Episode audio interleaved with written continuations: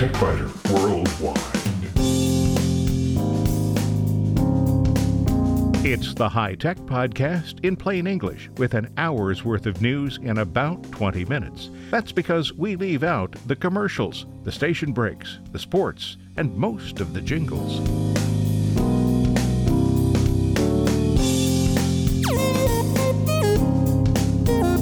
Podcast number 685 for the 20th of March, 2020.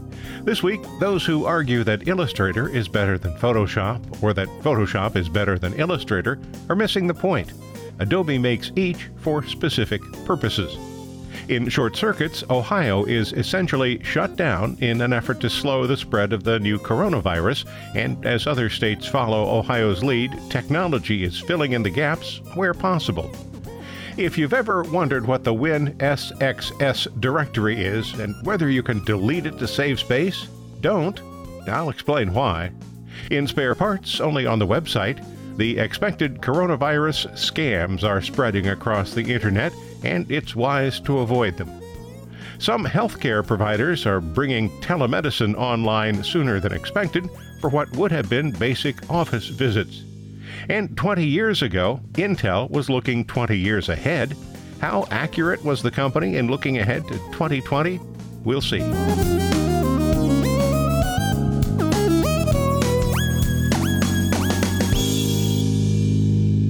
Let's call this section Should I Use Photoshop or Illustrator? Photoshop has just celebrated its 30th birthday, if applications can be said to celebrate anything, but older sibling Illustrator is 33 years old. And to answer the question I posed there, yes, you should. Oh, you forgot the question? The question was Should I use Photoshop or Illustrator? So, yes. Illustrator is the vector drawing application that's most used by graphics professionals, but in the early days I preferred vector applications such as Corel Draw. Today, even Photoshop can handle vector components. Illustrator's toolset is well beyond impressive, though, and Creative Cloud subscribers already have it, so maybe it's time to take another look. Understanding the differences between vector images and raster images is an essential first step. Photographs are raster images that are stored as an array of dots. These are referred to as raster or bitmap images. The two terms have slightly different definitions, but they're often used interchangeably. Files with extensions such as BMP, TIFF, JPEG, and GIF are bitmap images. Resizing these images reduces their quality, and large bitmap files are huge. Vector images, on the other hand, are made of math. Regardless of the output size, the size of the vector file stays the same because the file contains mathematical descriptions of lines and curves. Files with extensions such as AI, EPS, SVG, and DXF are vector images. They can be resized with no loss of quality. Regardless of how an image is represented in the computer, it will be converted to a raster image when it's printed. So it's easy to conclude that all graphics should be stored as raster images. That's not the case, though. Nearly any image that contains letter forms is better represented as a vector image. Logos and business graphics are generally better as vectors, if for no other reason than that they may need to be sized to fit on a business card, a truck, or anything in between. Photoshop sometimes uses vectors, and Illustrator sometimes uses bitmaps. So maybe it'd be better to just pick one application and use it? Uh, sorry, but no. Illustrator uses raster components only for effects that can't easily be rendered as vectors. Drop shadows, for example, are raster graphics. Photoshop includes vector drawing tools, primarily for text and objects. When vectors are included, Photoshop stores the vector information inside the raster based image file. The 2018 and 2019 versions of Illustrator have added a lot of enticing features. And that, by the way, is one of the main advantages of the subscription based Creative Cloud program. Although users can subscribe to individual programs or to packages like the photography plan that includes Photoshop, Adobe Camera Raw, and Lightroom, a full Creative Cloud subscription is the best choice for anybody who needs multiple applications. An Illustrator license costs $20 a month. Someone who needs Photoshop would pay $20 for that license or $10 for the photography package, so that's 30 to $40, and the full Creative Cloud plan is $53 a month. So, grumbling aside, those who need Photoshop and Illustrator and who think that they might ever need one of the other audio, video, website creation, or design applications will find Creative Cloud to be the cost effective choice. Creative Cloud includes almost 30 applications, and the ability to explore applications and creative endeavors well beyond one's needs can be mind expanding. In November 2018, an Illustrator update added a properties panel with context sensitive information and settings, Puppet Warp to let a user warp just part of an image, better support for high definition screens, and support for OpenType variable typefaces. The November 2019 update added an automatic spelling checker that actually works, path simplification to remove unnecessary points from hand drawn components, and faster rendering of effects that are created with raster components. So let's dig in a little. And I'll start with variable text.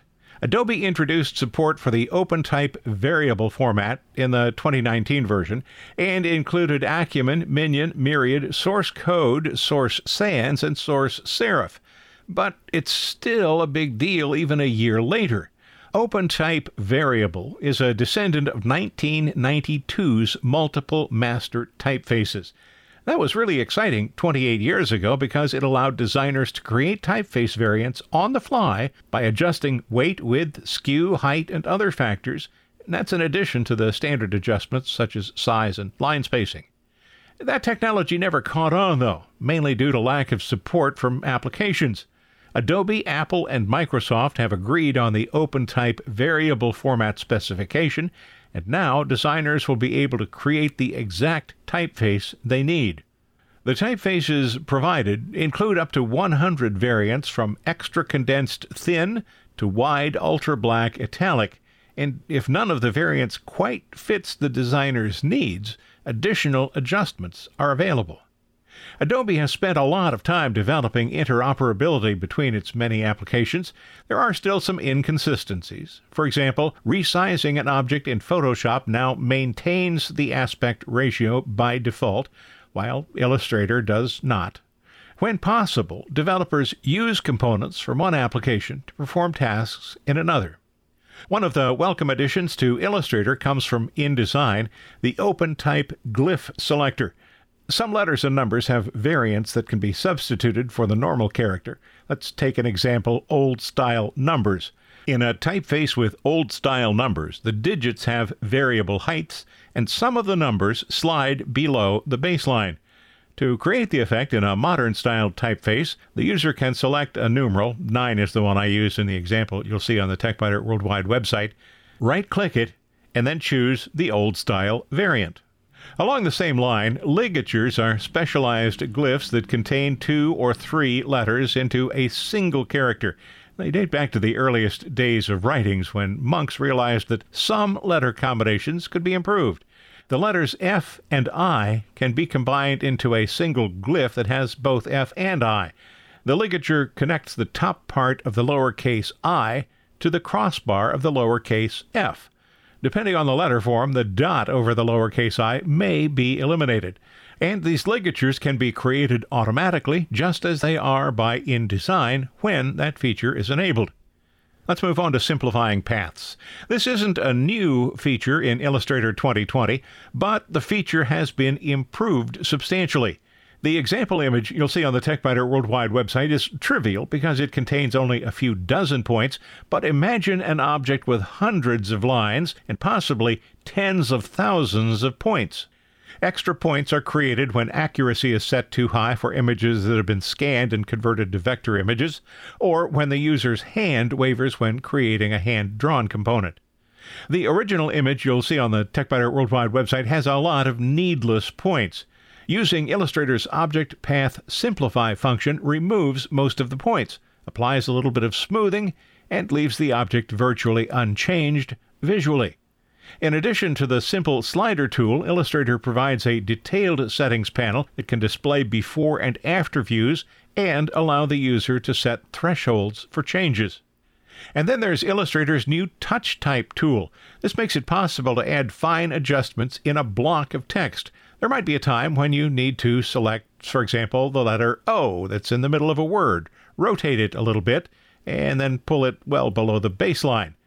Okay, that's not a feature you'd use very often, but I can see how a designer might use it as part of a visual pun or part of a logo. A much more common and much more subtle use would be to kern letters in a headline or a logo. Corel Draw had a similar feature more than two decades ago, but the new function in Illustrator is more robust. The developers have added impressive graphing tools to illustrate data visually with common bar and pie charts, scatter charts, and radar charts. So the bottom line here for Illustrator is five cats even Photoshop only users should sometimes use Illustrator. Adobe Photoshop does include some features from Illustrator, but it is not Illustrator. Despite the features they share, both Photoshop and Illustrator have strengths where the other does not. If you're working with a photograph or other raster image, reach for Photoshop. When you need to work with vector images, perhaps to create a logo, Illustrator is your friend. Neither is the right tool for brochures, magazines, and books, though. For that, you need InDesign. But that is another story. If you'd like additional details about Illustrator, you'll find them on the Adobe website. There's a link from the TechByter Worldwide website, www.techbyter.com. If you find these podcasts useful, and I hope you do, might you consider a donation? There are no ads here and support from listeners is the sole source of income. It's easy. Just visit the website and click the donate button near the top of any page. You can make a one time donation or schedule a repeating donation every month. I thank you. And so does the cat.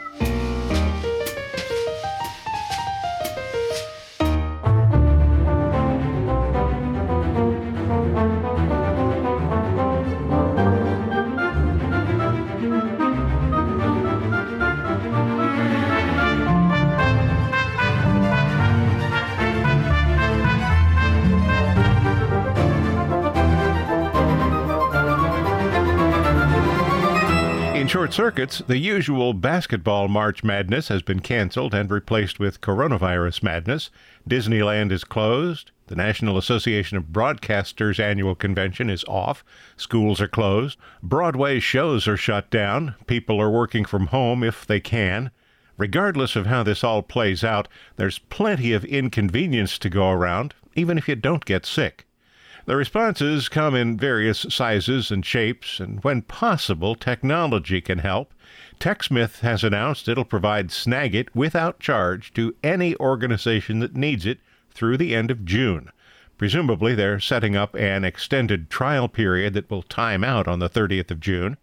With lots of schools and colleges switching to online instruction and organizations encouraging people to work from home, this will be a useful tool for sharing information. TechSmith may make some sales in July as people who use the extended free trial decide that they want to continue using it, but the primary reason for the offer seems to be simply a desire to help. Libraries across Ohio started canceling events, programs, story times, classes, book discussion groups, and other group activities, as well as closing public meeting rooms, homework help centers, and such through early April. Then, very quickly after that, they announced that they would close all locations for at least three weeks. Both Columbus and Worthington libraries posted photos from closing time on Friday the 13th. Patrons had scooped up books for use during the interim. Many libraries offer an enormous amount of information online so that people who are stuck at home still do have access to some resources. Many grocery stores offer online ordering with either home delivery or parking lot pickup. Either of these will be helpful in achieving social distancing so customers don't need to stand in long lines. In Ohio, just about everything else is closed. Restaurants can offer delivery or pickup. Some brewers are offering home delivery and Ohio's primary election voting has been postponed until June, we think. And finally, anything written or said about plans or responses is likely to be outdated even before I finish speaking. So all of that is simply a prologue to what follows. And what follows is this there is little good to be found in this event. Small businesses and their employees are going to be hurt badly, particularly those who work hourly jobs in the hospitality industry, survive on tips, or live paycheck to paycheck. Technology can't help those people. Time will tell whether what passes for government these days will finally step up and do what's needed.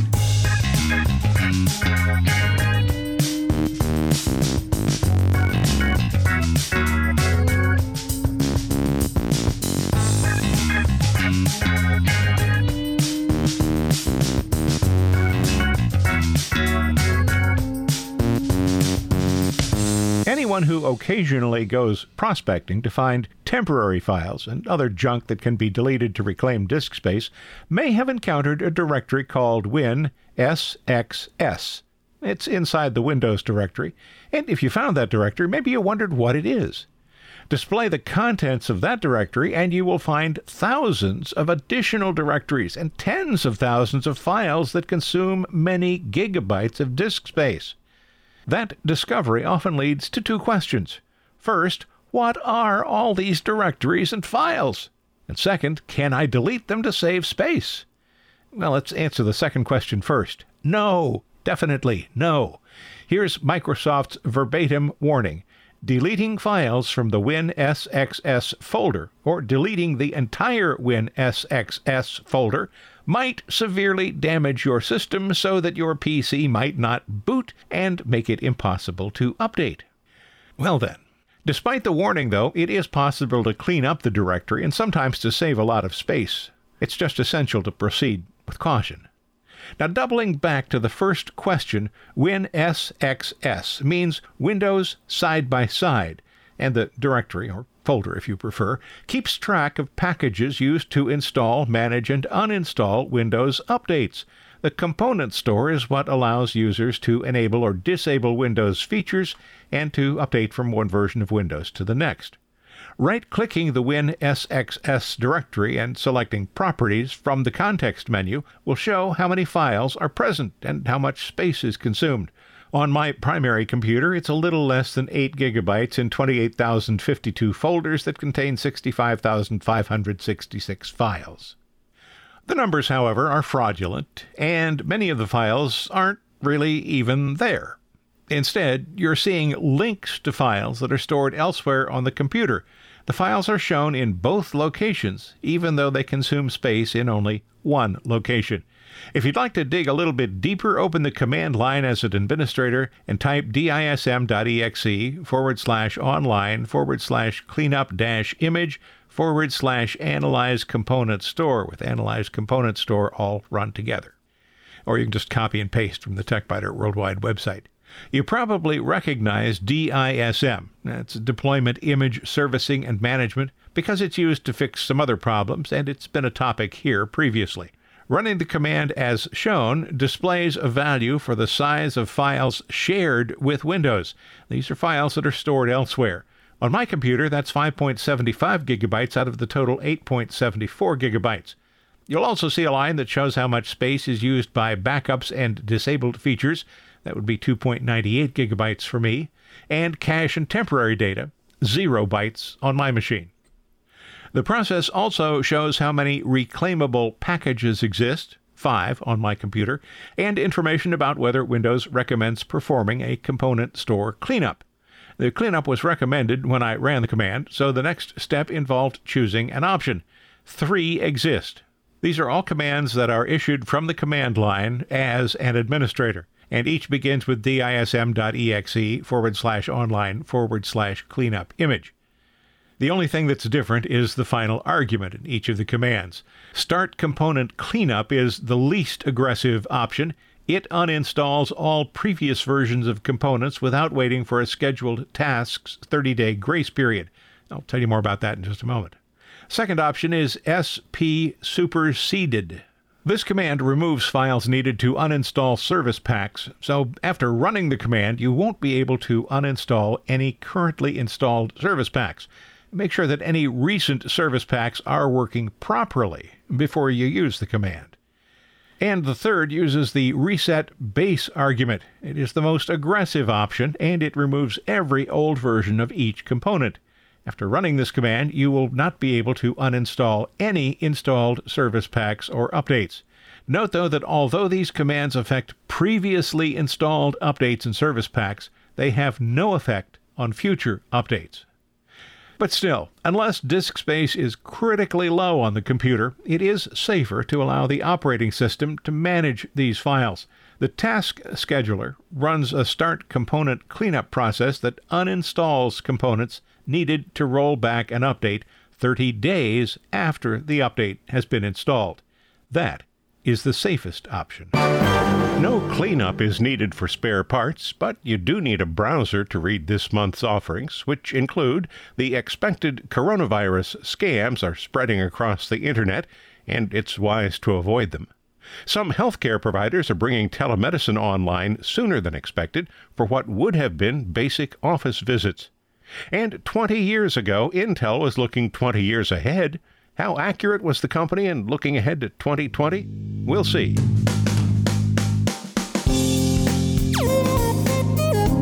Thanks for listening to TechByter Worldwide, the podcast with an hour's worth of technology news in about 20 minutes. I'm Bill Blinn. Be sure to check out the website www.techbyter.com. And if you like, send me an email from there. See you next week.